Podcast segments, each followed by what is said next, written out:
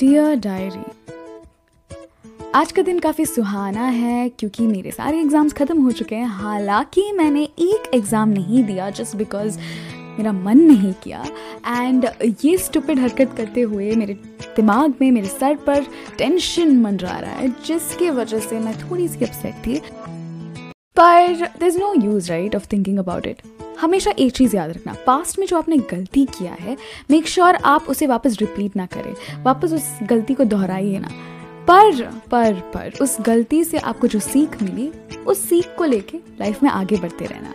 And keep smiling because regrets रख के ना लाइफ बहुत एकदम ख़राब हो जाएगी। इसीलिए मैं कह रही हूँ, हमेशा खुशियाँ फैलाते रहना। पर कैसे आप खुशियाँ फैलाएँगे? जब आप खुद अंदर से खुश रहेंगे। आपकी आत्मा खुश रहनी चाहिए, ठीक है?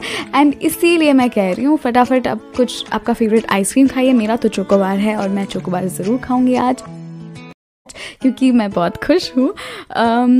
तो अभी आप मुझे मुस्कुरा के दिखाइए ज़रा।